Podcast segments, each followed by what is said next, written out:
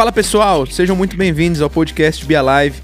É um prazer ter você por aqui e nós já vamos começar. Mas antes, eu vou te pedir algo muito importante. Se inscreva em nosso canal, em qualquer plataforma de áudio que você esteja nos ouvindo, para que você receba em primeira mão todo o conteúdo que postamos por aqui. Que esse episódio seja relevante para sua vida. Tamo junto. Abre sua Bíblia comigo em 1 Coríntios, capítulo 9. 1 Coríntios, capítulo 9.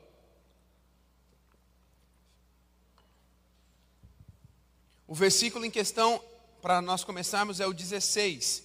Paulo dizendo à igreja de Corinto: Ai de mim se não pregar o evangelho. Essa é a frase que me chama a atenção. Ai de mim se não pregar o evangelho. Você pode repetir essa frase comigo? Está aí no telão para você ler, bem forte, com muita intensidade, com muita alegria no teu coração. Lá, um, dois, três e.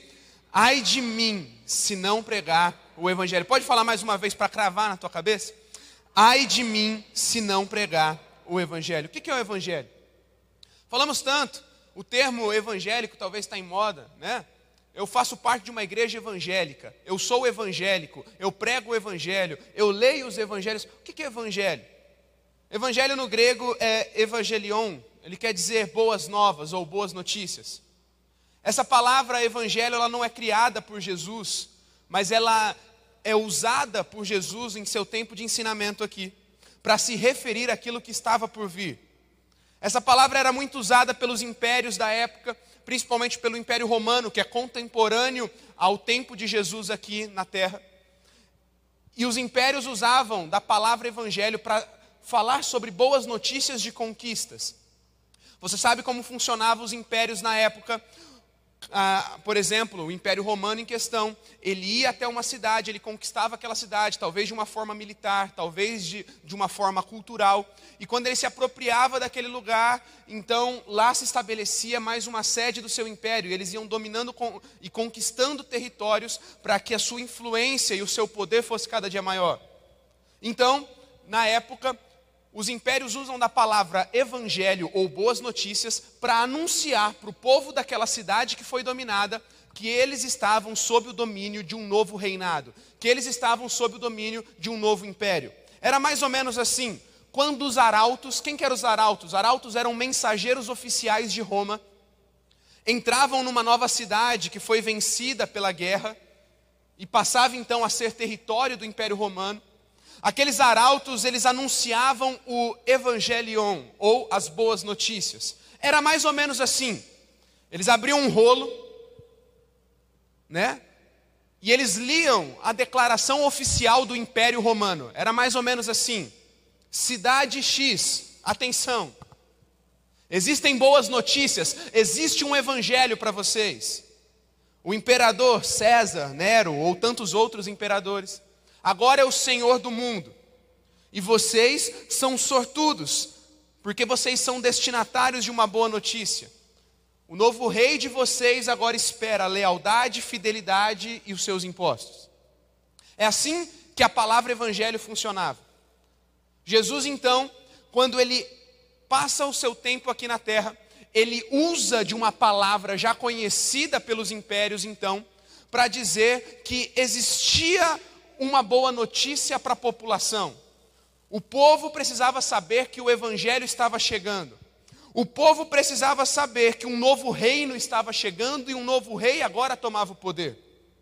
Eu não sei você, mas eu não consigo imaginar como que a cabeça dos romanos na época ou do povo das cidades vizinhas aonde Jesus está anunciando a palavra evangelho ficaram com uma pulga atrás da orelha. Porque para nós hoje nós não conseguimos entender com, sem esse contexto cultural.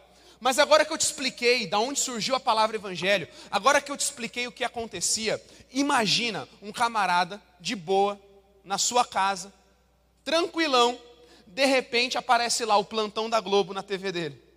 E aí esse camarada lá em Roma, ele está lá de boa e daqui a pouco ele recebe povo, um novo evangelho chegou. E a cabeça do povo explodia. Como assim? Um novo rei? Será que alguém tirou César do poder? Será que alguém tirou o imperador do poder? Como assim? Um evangelho? Como assim uma boa notícia? Como assim um novo reino está sendo anunciado? Sim, o povo entrou em parafuso. Talvez muitos não entenderam. Talvez muitos, quando olhavam para César e viam ainda César como imperador, falavam: quem esses doidos? Quem é esse povo? Quem que é esse bando de maluco que está anunciando boas notícias se nada mudou no governo? Se nada mudou no reinado? Se nada mudou no império? Por que estão anunciando um novo reino? É, eles não sabiam, talvez, e realmente o império físico não estava sendo estabelecido.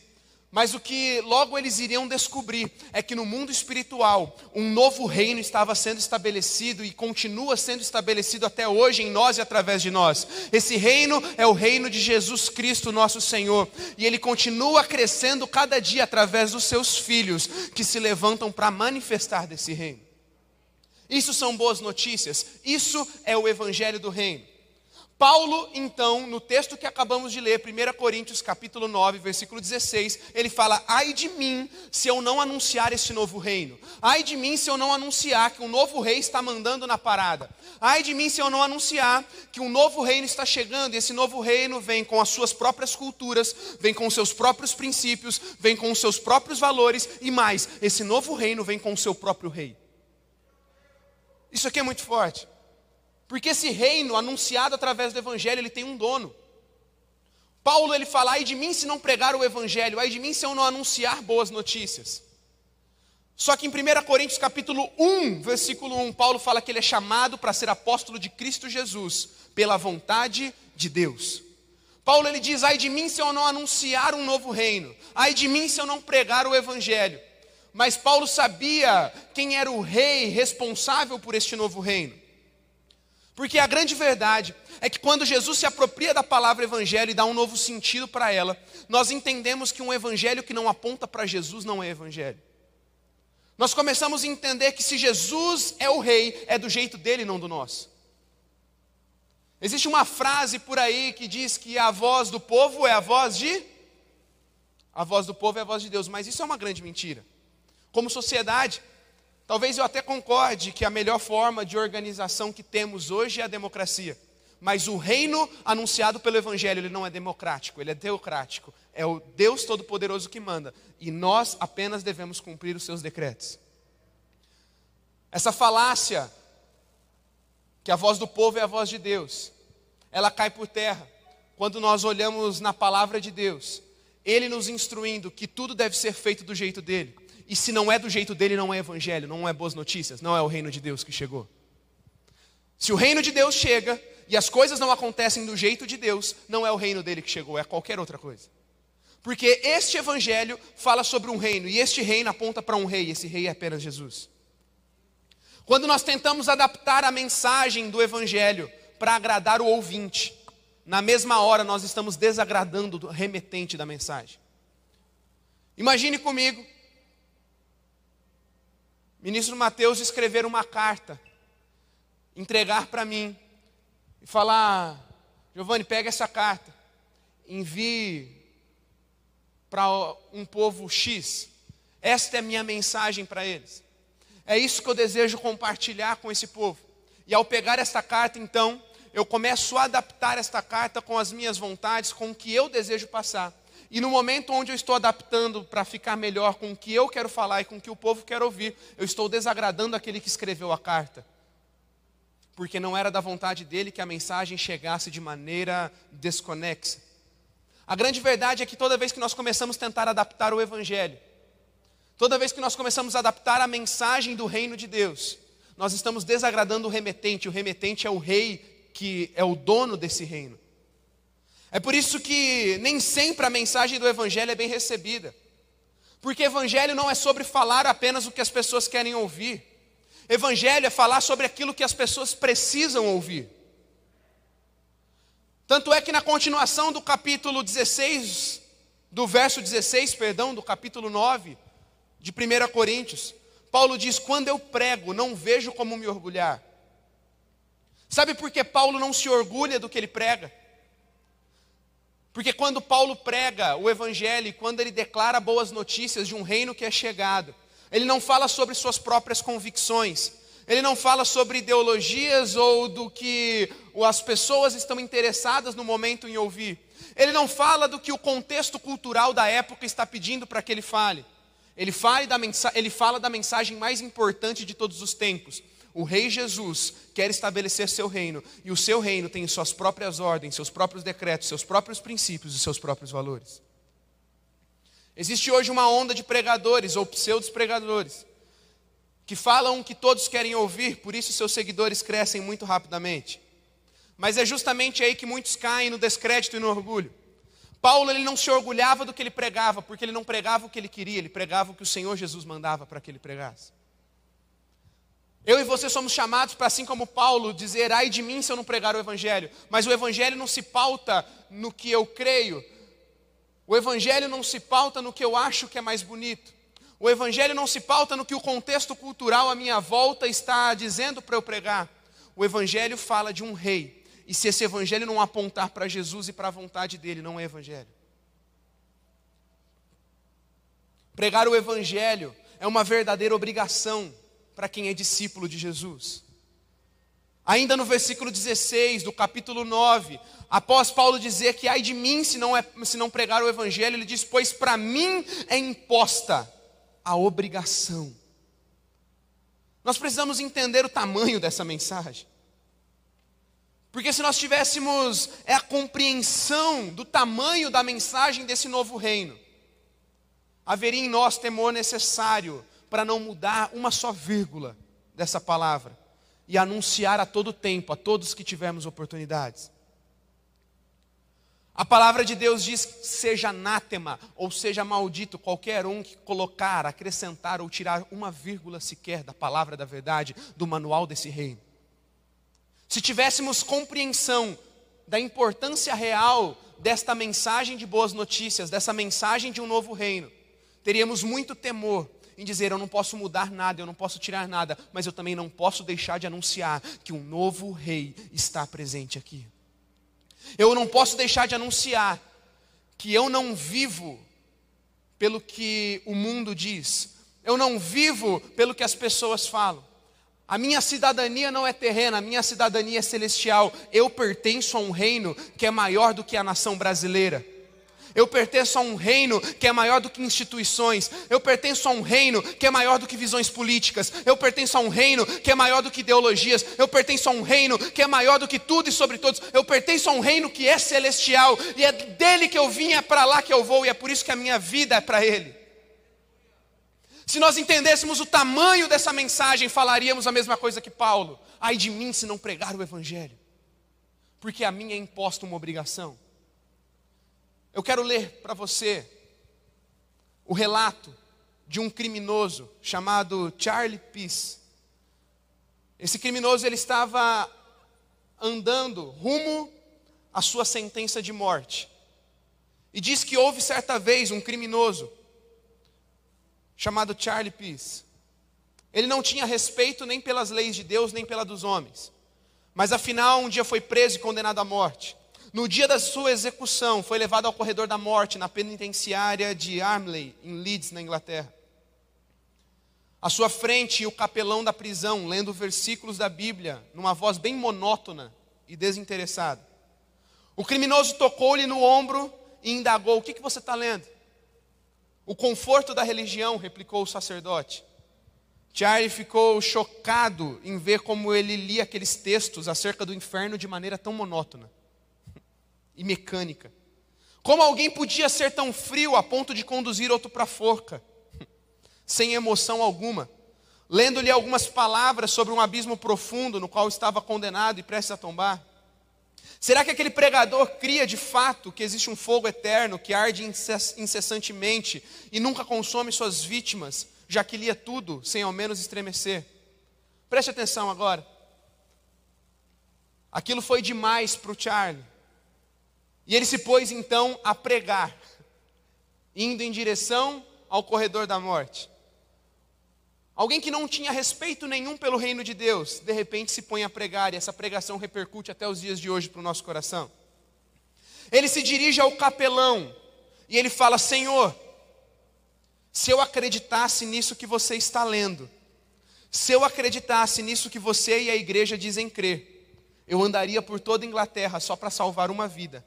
E se preciso fosse, iria de joelhos, mesmo que toda a superfície dela fosse recoberta de cacos de vidro, e ainda assim acharia que teria, valia, que teria valido a pena.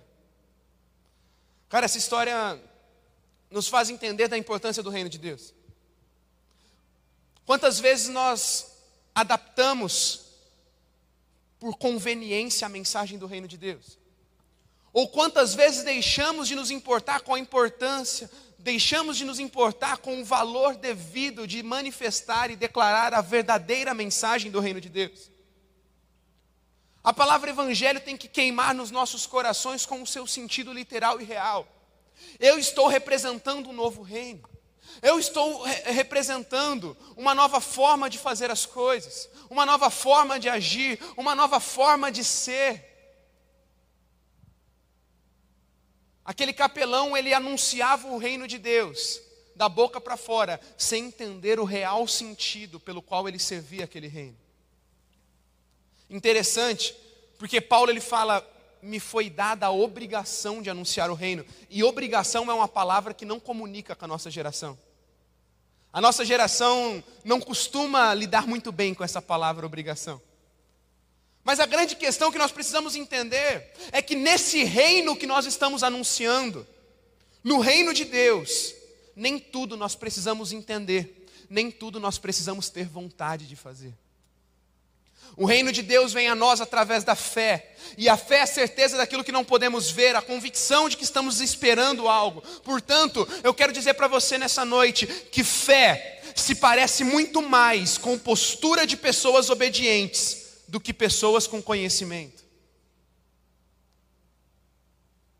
Nem tudo você precisa saber, entender e entender por quê ou não por quê. Esse reino aponta para um rei, e se o rei mandou, os seus servos obedecem. É tão bonito lemos na Bíblia que ele, o Rei Supremo, também nos fez reis e sacerdotes mas que reis e sacerdotes são esses que não sabem as regras do palácio ao qual têm frequentado e qual pertencem.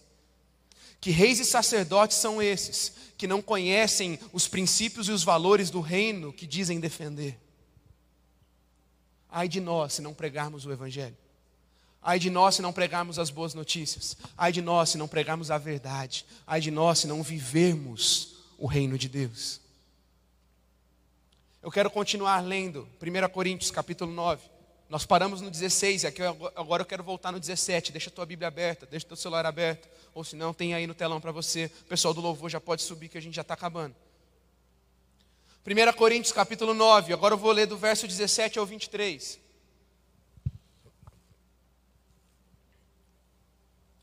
Paulo continua, depois que ele falou, ai de mim se não pregar o evangelho, depois que Paulo já falou sobre que foi imposto uma obrigação, olha só, acompanha comigo a leitura. Verso 17: Porque se prego de livre vontade, tenho recompensa, contudo, como prego por obrigação, estou simplesmente cumprindo uma incumbência a mim confiada. Pausa. Como a nossa geração precisa aprender esse tipo de postura? Fazer por obediência sem questionamentos, sem querer adaptar algo por conveniência. Eu sei, é difícil para a nossa geração ouvir, faça por obrigação. A nossa geração corresponde muito mais a propósitos do que a ordens. Mas talvez está na hora da gente começar a entender que algumas coisas a gente não precisa entender, a gente só precisa obedecer por fé. Versículo 18.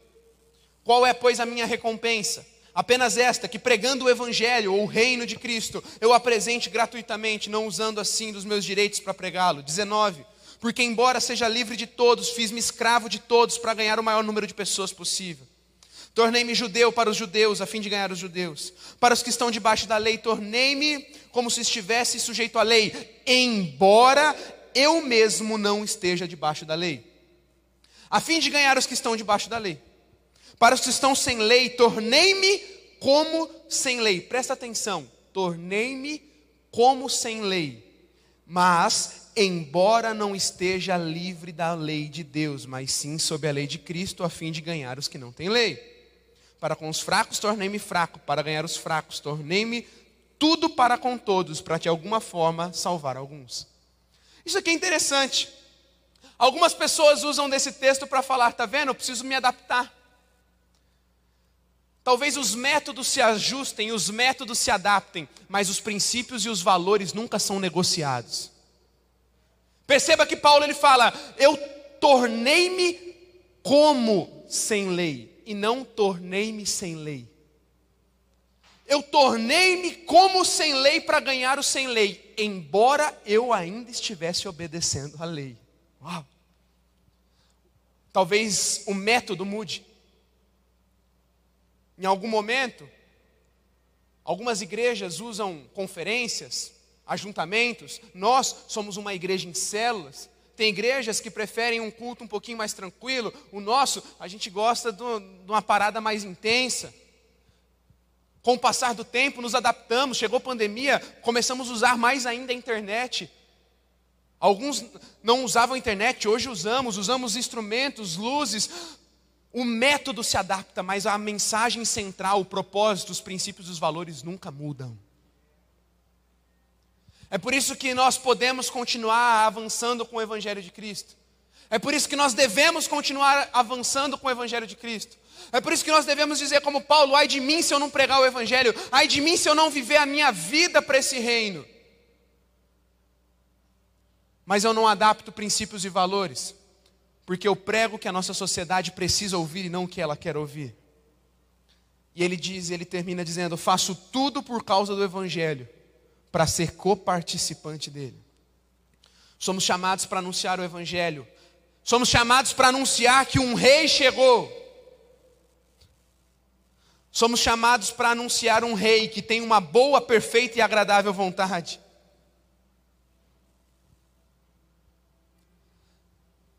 Juventude Alive, Alive Livre, você foi chamado para dizer: Eu sirvo a um rei que é real e esse rei chegou. Você é chamado para anunciar um rei que não tem erros e não tem falhas. É por isso que a nossa esperança não está em partidos políticos ou em figuras políticas. É por isso que quando nós cristãos votamos, nós não votamos por personalidade, nós votamos por princípios e valores. Porque se colocamos expectativa em pessoas, pessoas nos frustram. Mas existe um rei que nós colocamos a nossa expectativa, e nele nossa expectativa nunca é frustrada, porque esse rei tem vontade que é boa, perfeita e agradável. E talvez a pergunta-chave para nós nessa noite é: por que, que eu devo me submeter à vontade desse rei? É porque esse rei deu a vida por nós, então nós devemos dar tudo para ele.